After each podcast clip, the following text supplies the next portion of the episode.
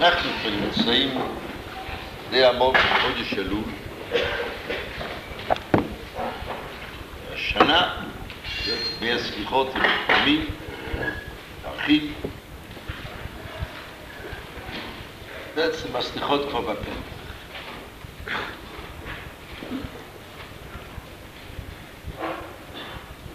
מה מתבקש, מה מצופה, שאדם ירגיש איזה סוג חוויות, באיזו אווירה, אדם לחיות בימים.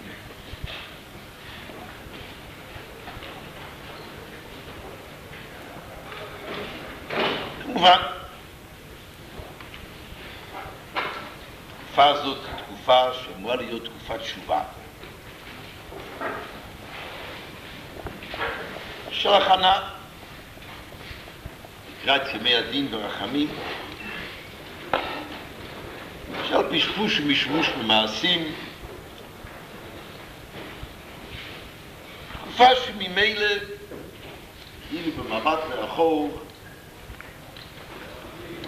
אותם ימים נוראים מקרינים גם על הפרק, אותם 40 יום המובילים לקראת סוף באותה תקופה.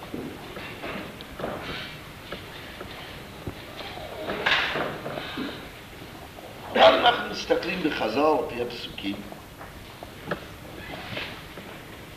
שם דווקא פן אחר הוא זה שבולט.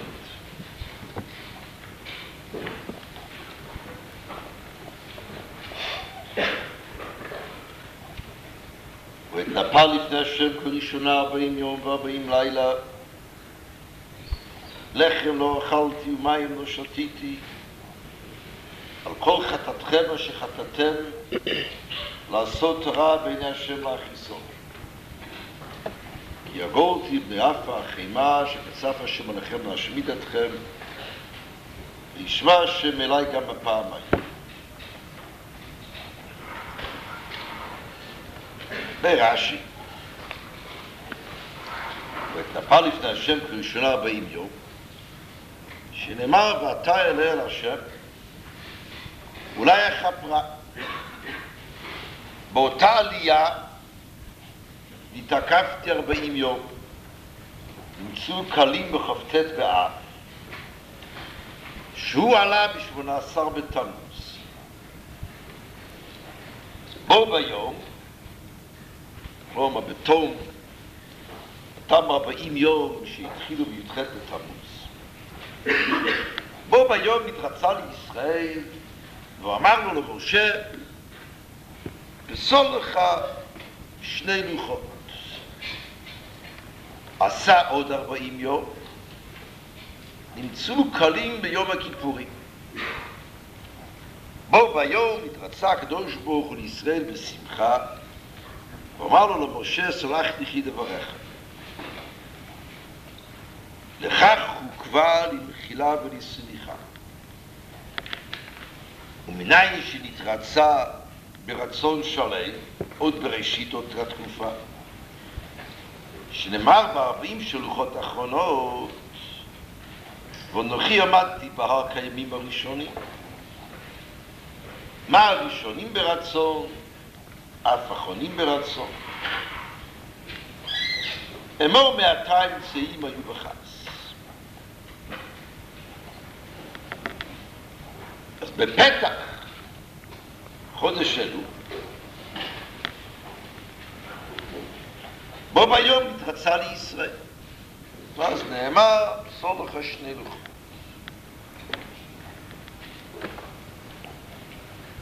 הווה אומר, שנימת הרצון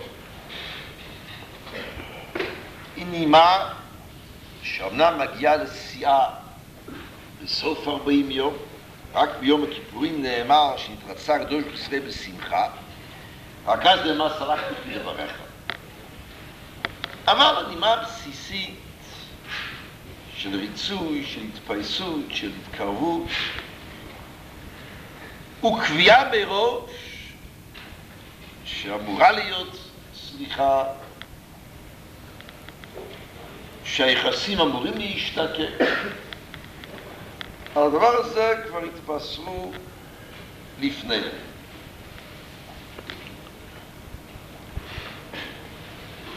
ואם כך, אז כמובן אותם 40 יום, לא רק ימים של הכנה דרוכה באימה, בפחד וברעדה, ובעקבות זה ימים של פשפוש ומשבוש,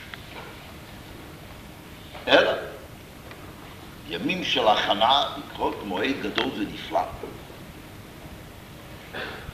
בתוך אווירה שהיא ללא ספק אווירה של התרוממות. נאמר כבר פסולח השתי לוחות, והצבוי הזה נמסר כמובן למשה, אבל דרך משה הוא מקרין לכנסת ישראל כולה, ונאמר, התרצה לישראל, יודעים מראש, ראית אמורים להתכונן לקראת ההתוועדות והתייחדות, לקראת הריצוי המלא, שאמור להתגשם ביום הכיפורים.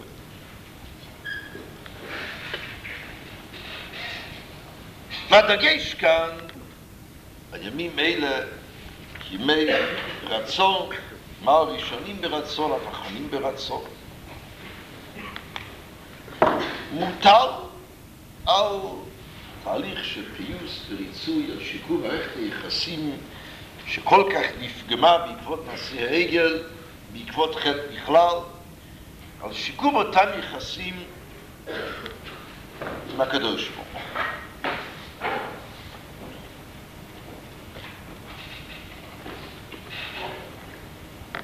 ואם כך, אז א',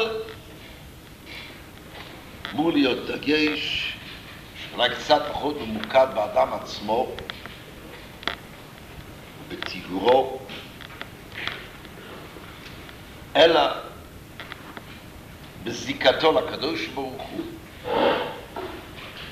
ושנית, הזיקה הזאת היא זיקה והאווירה שבה הזיקה הזאת מתחדשת. זיקה שבה לגימת הרעדה קיימת מצד אחד, אבל שלובה צרורה.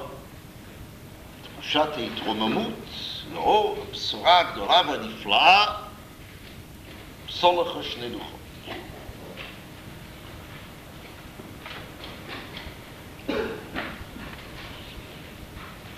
בואו, שתחושת ההתרוממות והבשורה אין בהן כדי לשלול, כדי לעקור את נימת הרעדה והחרדה. ומשה רבינו בעצמו זה שמעיד על כך.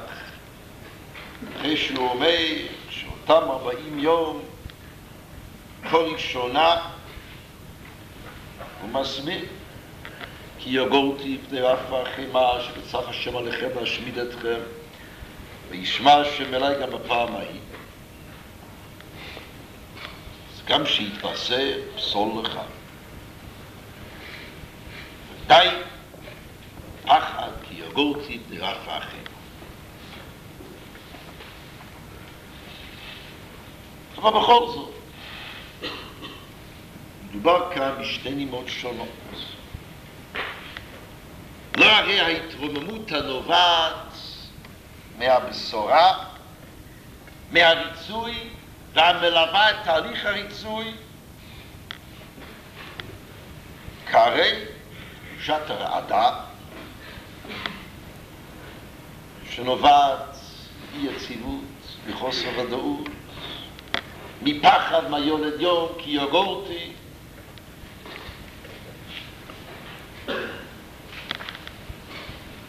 שימי אלול הם ימים שבהם אדם איך שהינה בין שני הכותבים של ההתרוממות הנובעת מוודאות לכאורה של הבשורה כבר נתרצה לישראל וההכנות לקראת מימוש ההבטחה והגשמת הבשורה במלואה. מצד שני החרדה והרעדה כרוכה בחוסר ודאות, בכי יגורתי, וממילא המחייבת כמובן מתוך חוסר הידיעה את הבדיקה הקפדנית, את חשבון הנפש הנוקב על היסודות.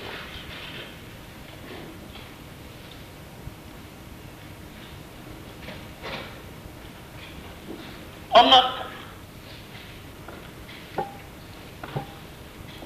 מי שחי בימים אלה רק בשלווה והכנה, יש בעוד כמה שבועות מובטח לו סליחה, סליחה וכפרה, לטהר אתכם.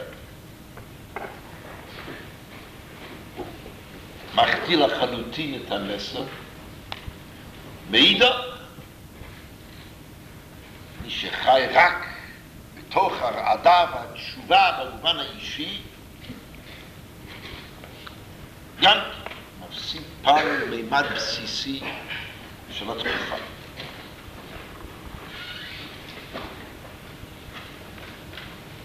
אבל יש מכנה משותף בשתי התחושות. והיא בעצם, בסופו של דבר, הוא בעצם, בסופו של דבר, נקודה בסיסית לגבי ימים אלה.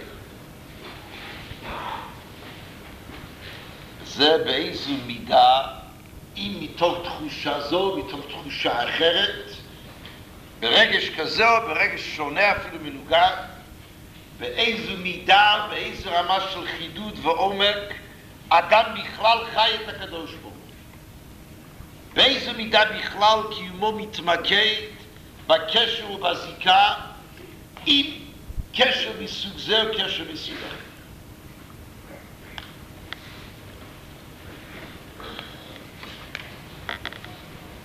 באותם ימים של משה רבינו, שחודש אלול עבורנו זה מעין חזרה,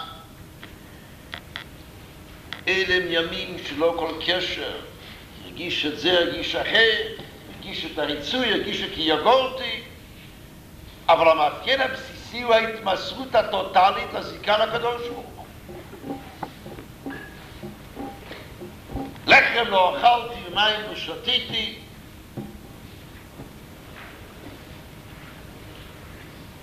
זו הייתה אווירת הפנים.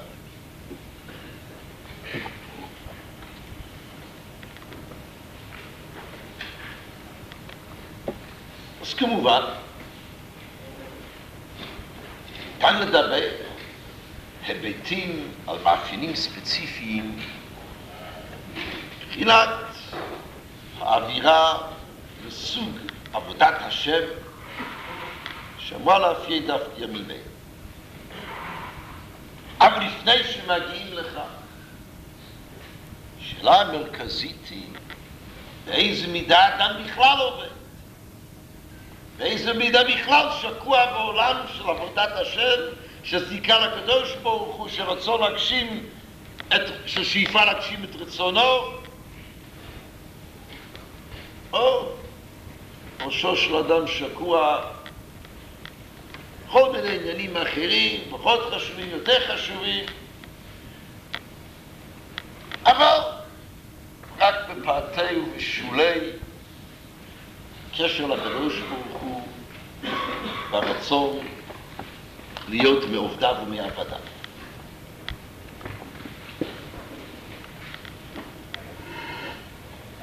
כאן נקודה ראשונה. אז כמובן, אין זה מכוחנו, אין זה מחובתנו, להגיע ללחם לא אכלתי ומים לא שתיתי. אבל שהפרופורציות אמורות להשתנות בימים אלה. במה אדם עוסק? למה הוא מתמסה? באיזו מידה מעורה בחיי שעה ובאיזו מידה בחיי עולם? בבבוע דבבוע מה שהיה אצל משה רבינו, שזה מה שאמור לאפיין, זאת נקודת היסוד.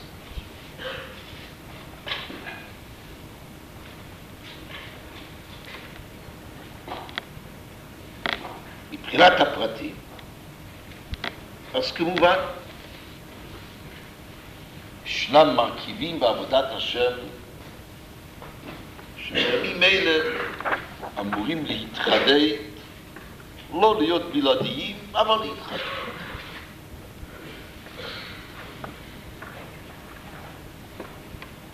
במועדים וזמנים יש כאלה שנימת השמחה בולטת בהם, יש כאלה שנימת החרדה והרעדה בולטת. הביטוי ההלכתי המובהק לכך הוא מה לעניין אמירת הלב. צד אחד קדושת היום של רגלים מחייב את אמירתה. משתמע בגמרא שעקרונית גם בראש שנה ויום הכיפורים היו אמורים לומר אותם, גם להם יש קדושת יום טוב. אלא, אם חז"ל הייתכן, ספרי חיים, ספרי מתים פתוחים לפניו, לבוא ולומר שירה. באיזון שבין שני פסוקים, אחד שאומר, עבדו את השם בשמחה, בואו לפניו ברננה, אחד אומר, עבדו את השם ביראה וגילו ביראה ישנם מועדים, ישנם פרקים, שבהם הדגש הוא על הראשון, אחרים שהדגש הוא על השני. ומצד זה, למרות ההתרוממות לקראת הגשמת ההבטחה, מילא הם ימים שבהם אווירת החרדה והרעדה, גילו ברעדה, אמורים לקבל ממדים, חריפות, מעבר למה שאדם אמור להרגיש במשך הנשמה כולה.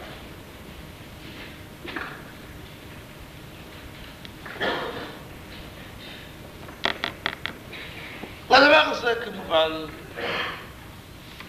אמורים להיות ביטויים רבים. ודאי שכמעט התשובה ומעשים אחד מהם. והנימה הזאת קשורה גם כן באווירת ההתרוממות. מי שמתבשר שואל את עצמו האם הוא ראוי, האם הוא רצוי, לזכות לאותו מעמד.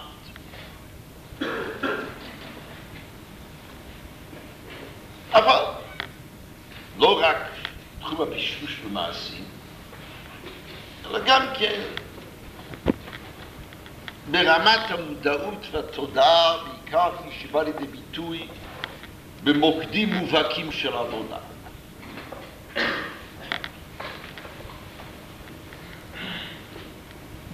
מוקד מובהק אחד כזה הוא כמובן התפילה. חז"ל בגמרא בברכות, אם אין עומדים להתפלל, ישנם, ילדים להתפלל בתוך כובד ראש, ואת הגמרא מינולו, מינה הנביא לי, אחד המקורות, אלו מרח ויצחק מהכה, עבדו את השם ביראה וגילו ביראה מהי וגילו ברעדה? אומר בר מתנה, אומר רבה, במקום גילה שבתי רעדה. סבירה שידעו את השם ביראה, תפילה שהיא לנו במקום עבודה, עשו אותה ביראה. כן, הנקודה הזאת, שגילו ברעדה, היא אמורה להיות מאפיין של עבודה במשך כל השנה כולה. אבל ברור שבימים אלה, ימים שספרי חיים וספרי מתים פתוחים בפניו, הפרספקטיבה שונה, הפרופורציות שונות. כאן נימה זאת אמורה להיות הרבה יותר חזקה וחריפה.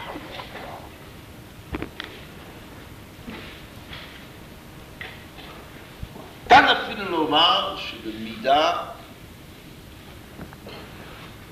אולי תיאור בפסוק, אמור להצטער אחר.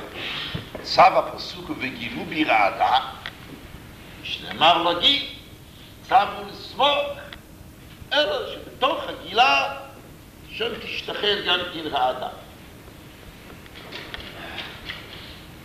ממילא ייתכן במצב ההוא.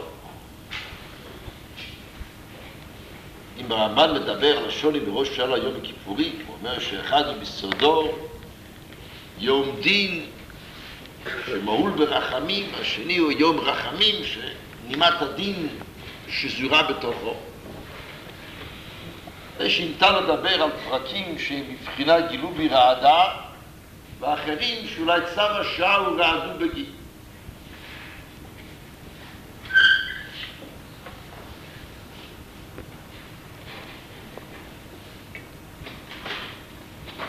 וזאת נקודה שוודאי אמורה לאפיין את עבודתנו בימים אלה.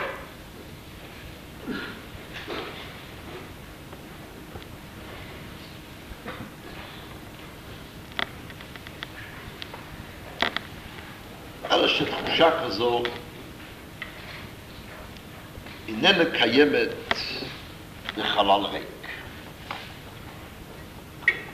לא בנקי אדם יודע לראות או להרגיש לה.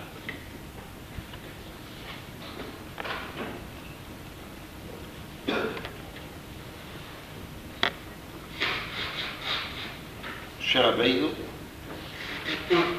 ירגיש כי יגורתי באף החימה שרצה השם עליכם להשמיד אתכם. הוא מגיע לאלולה בארבעים יום של כעס, ומי חמור מפת קרבתו לקדוש ברוך הוא מצד אחד, ומי חמור מתוך אהבת, אהבת ישראל שבו מצד שני, יכול לחיות במלוא עוצמתם את האף האחימה, את הפחד אשר כסף השם עליכם להשמיד אתכם.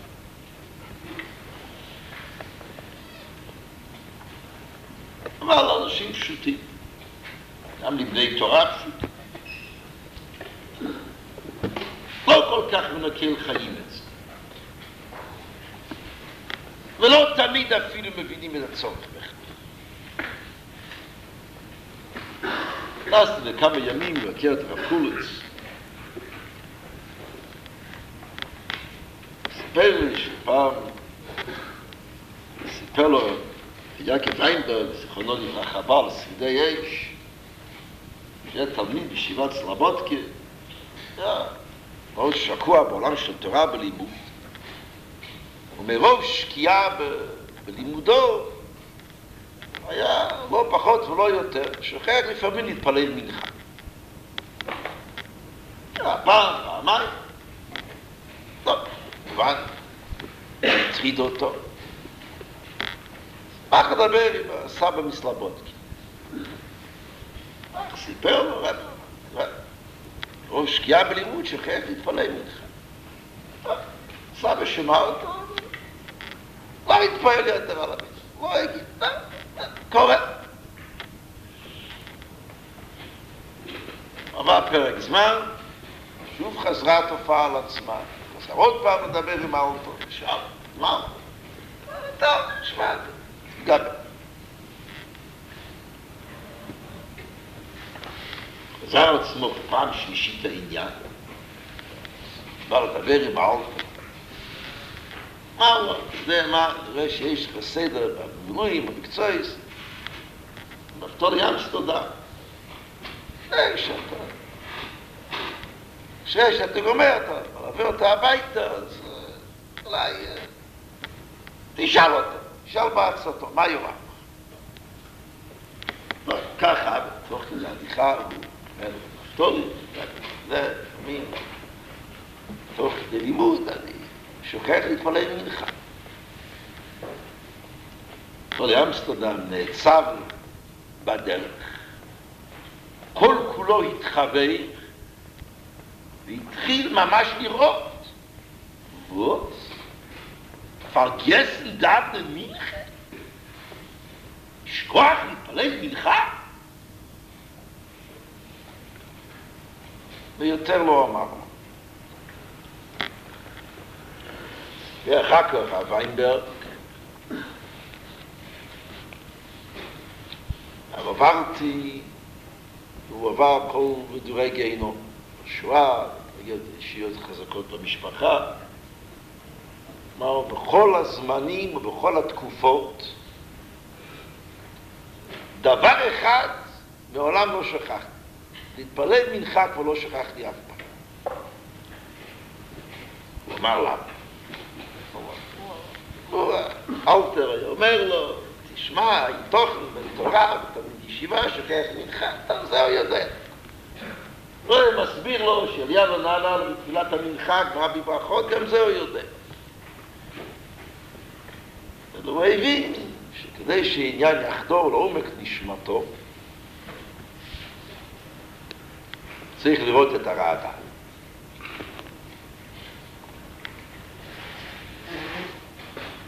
אבל כאן בדיוק, בתחום הזה, שגילו בי רעדה, לראות בגיל,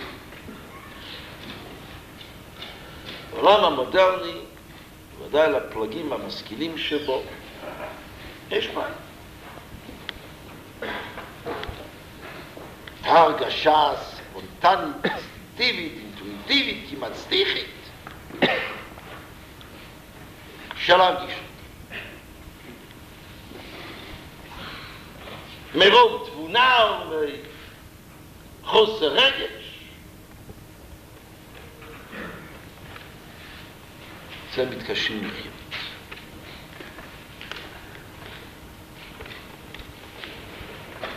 אם פעם גיסי רב חיים, הרבה שנים היה בארץ, והתפלל בימים נוראים, ישיבות למיניהן, התפלל במרכז, התפלל בפולובר, במקומות שונים. והתפללו טוב ויפה, בכוונה. הפעם היחידה בכל אותם שנים שהוא הרגיש חרדה של ממש, ממש אנשים היו בחרדה, היה בשעת משבר מניות הבנקים.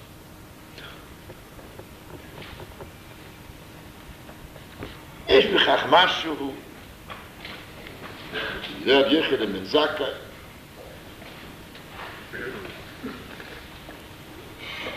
סף מיטתו, שאלו את התלמידיו, ברכנו, אמר לה, יהי רצון שתמורה שמיים עליכם כמורה בשר ודם. אמרו לו תלמידיו, עד כאן זה הכל, רק כמורה בשר ודם. אמר להם, ולוואי. תדעו, כשאדם עובר אווירה, אומר שלא יירני אדם. אבל מעבר לזה, במידה והדברים נכונים, יש לו ספק עדות, קושי, להרגיש את הדברים במלוא עוצמתם וחריפותם, ולראות ולחרות בהתאם.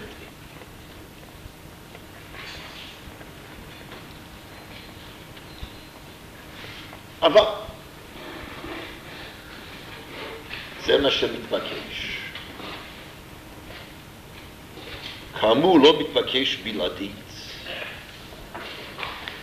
מפני שאומנם עלינו לחיות את ההתרוממות לצד הרעדה,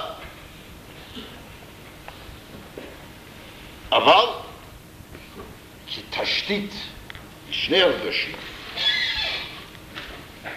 חידוד התודעה באיזו מידה אדם חי כי יושב בסתר עליון באיזה מידה אדם מרגיש שהוא אמנם אצל שקאי מתלונן, אבל שם פה ושם יש לו מפגשים, פה ושם כאילו נתקל בקדוש ברוך הוא, נתקל בהלכות של הקדוש ברוך הוא, אבל איננו רווי תודעה וחיות של קשר וזיקה ושל עבודה.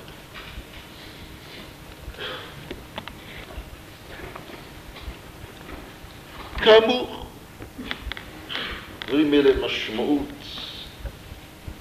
כל האווירה אופפת אותנו לכל אורחות חיינו.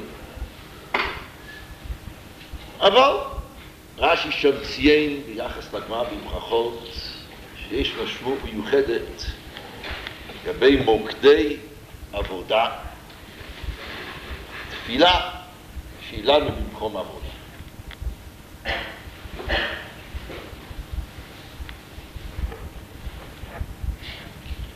אם בימים אלה אנחנו נדרשים לגיל ברעדה לראות